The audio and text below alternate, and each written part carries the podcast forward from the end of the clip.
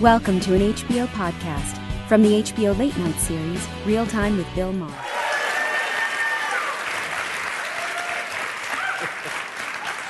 All right, welcome to Big Shoulder Night here on. Uh, I've been working out. Did I mention that? That's great. Mostly shoulder stuff. Uh, okay, Jonathan, how much of Obama's legacy will survive Trump and the Republicans? Oh, boy. I really think most of it will. I, honest to God, think most of it will. Obamacare already has. They couldn't repeal it. Well, the jury's out. I mean, yes, it has so They far. tried a thousand times to repeal it, and they've and they've given up. They're not going to do it. It's only, you know, a little way into year two. They, they're not going to repeal the Dodd Frank reforms of Wall Street. um, I think a lot of the environmental stuff is going to is going to stick because electricity, you know, uh, s- solar power is getting cheaper, Right. wind power is getting cheaper. All that, all those changes, I think, are outliving because he made better policies than the stuff Trump has tried to replace it with. I, I would argue that President Obama's legacy is also wider than, than policy accomplishments. I mean, when you look at the way that, you know, the millennial generation, my generation, Generation Z is stepping up, I think you can trace that directly back to a transformative leader who told us, you know, we're the ones we've been waiting for. And I think ultimately our salvation will come not from, well, it will come from his legacy, which is he made a lot of people, particularly my generation, believe we could do that. What, what, what, well, that's- but Trump, Trump is going to transform the bench. He's going to transform the courts in a very bad, dangerous way, and that's, we're going to live with that for a very long time. Yeah, right. I mean, there's some stuff that There's some stuff that's bad. There's there's parts of this country we're never going to get back. Yep. You know. Okay. On that note, let's move on to something for Andy. Let's get Andy could always have a palate cleanser. Uh, do you feel that reality TV can be seen as pure entertainment, or does all media share responsibility for setting some sort of example for viewers? Well, that's Uh, a loaded question. I mean, it is a loaded question. I, I think for us, uh, Bravo has the most educated audience on cable outside of all the cable news channels. And I, they're smart Really? enough to know you- the housewives are Smart not on- people can watch stupid They can shit. wa- yeah, they can, and they can know the difference And you cannot between- make people feel guilty. It's true. You know, I read the tabloids. Right. I, have done it since the 80s when I was wearing this jacket. Right. And I've had people say to me, you know, celebrities, but like, don't do that because you know what? They take pictures of my children and you're only encouraging them by bi- giving them your money. Right. They're hurting my children. I'm like, fuck that. Right. You know what? when I, I have to be on a plane tomorrow morning to go to a place you do stuff, I'm tired in the morning Saturday. I worked all week. I did the show. I want something I can laugh at. Yeah. And it makes me laugh out loud. Not intentionally, it just does. Yes. And also how I keep up with my friends. Okay.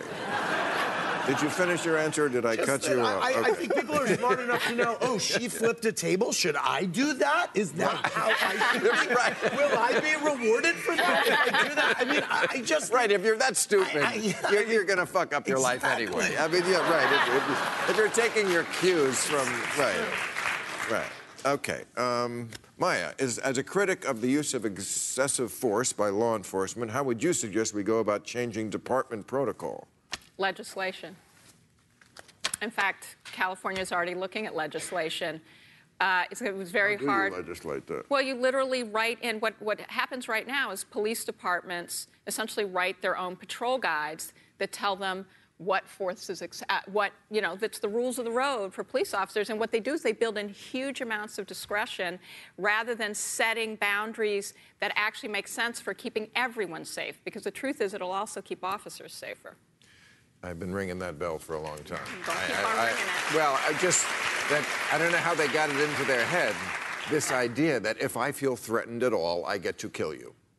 That I don't know how you legislate that, but but that Well- mentality has to Well, change. what- right? We all empty our clip into that guy if we think he's got. What happened to just freeze? will- it will They seem to go change. right.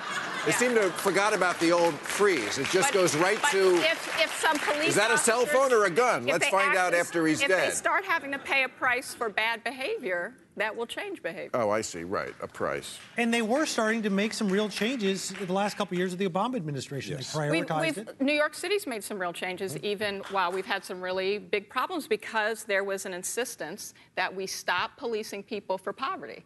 Now, didn't happen in Eric Garner, right?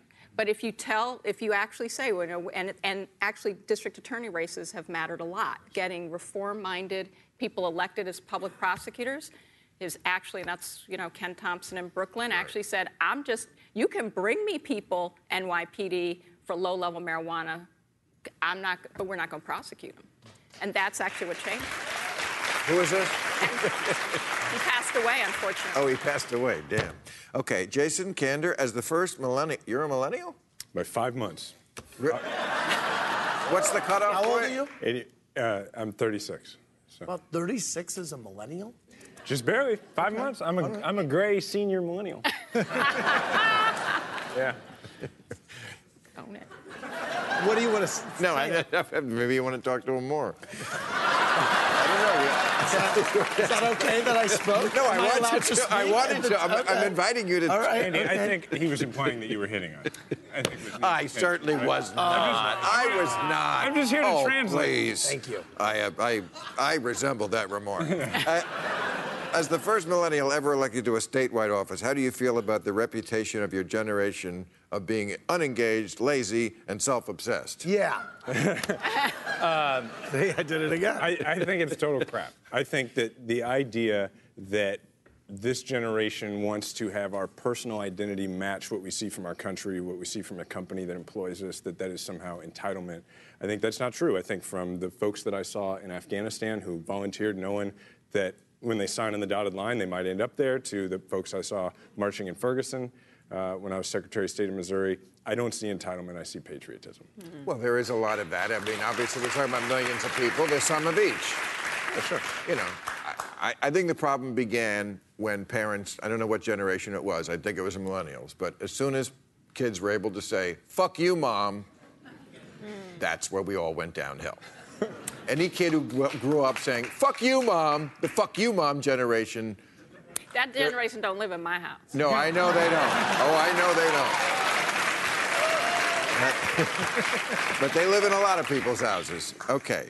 Uh, Andy, do you think the Me Too movement has affected the gay? uh, This isn't my question. Somebody wrote this. I, I'm not, believe me, I am not obsessed.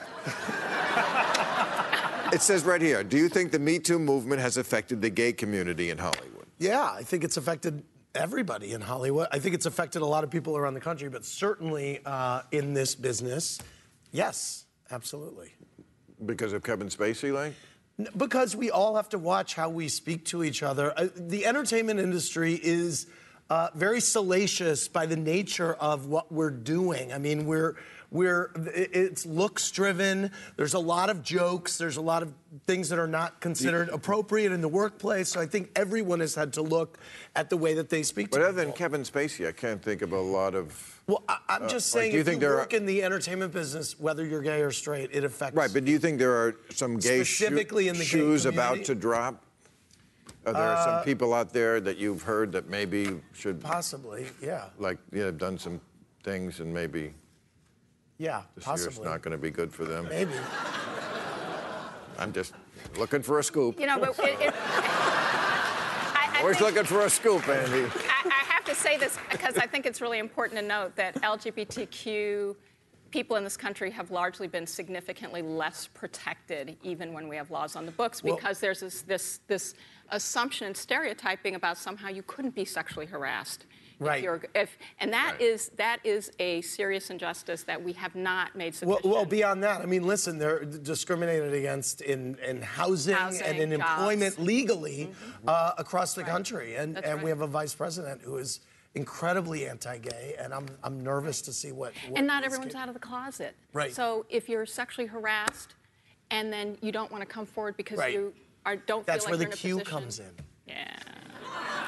And my cue is to say thank you, panel, and good night. All new episodes of Real Time with Bill Maher every Friday night at 10, or watch him anytime on HBO On Demand. For more information, log on to HBO.com.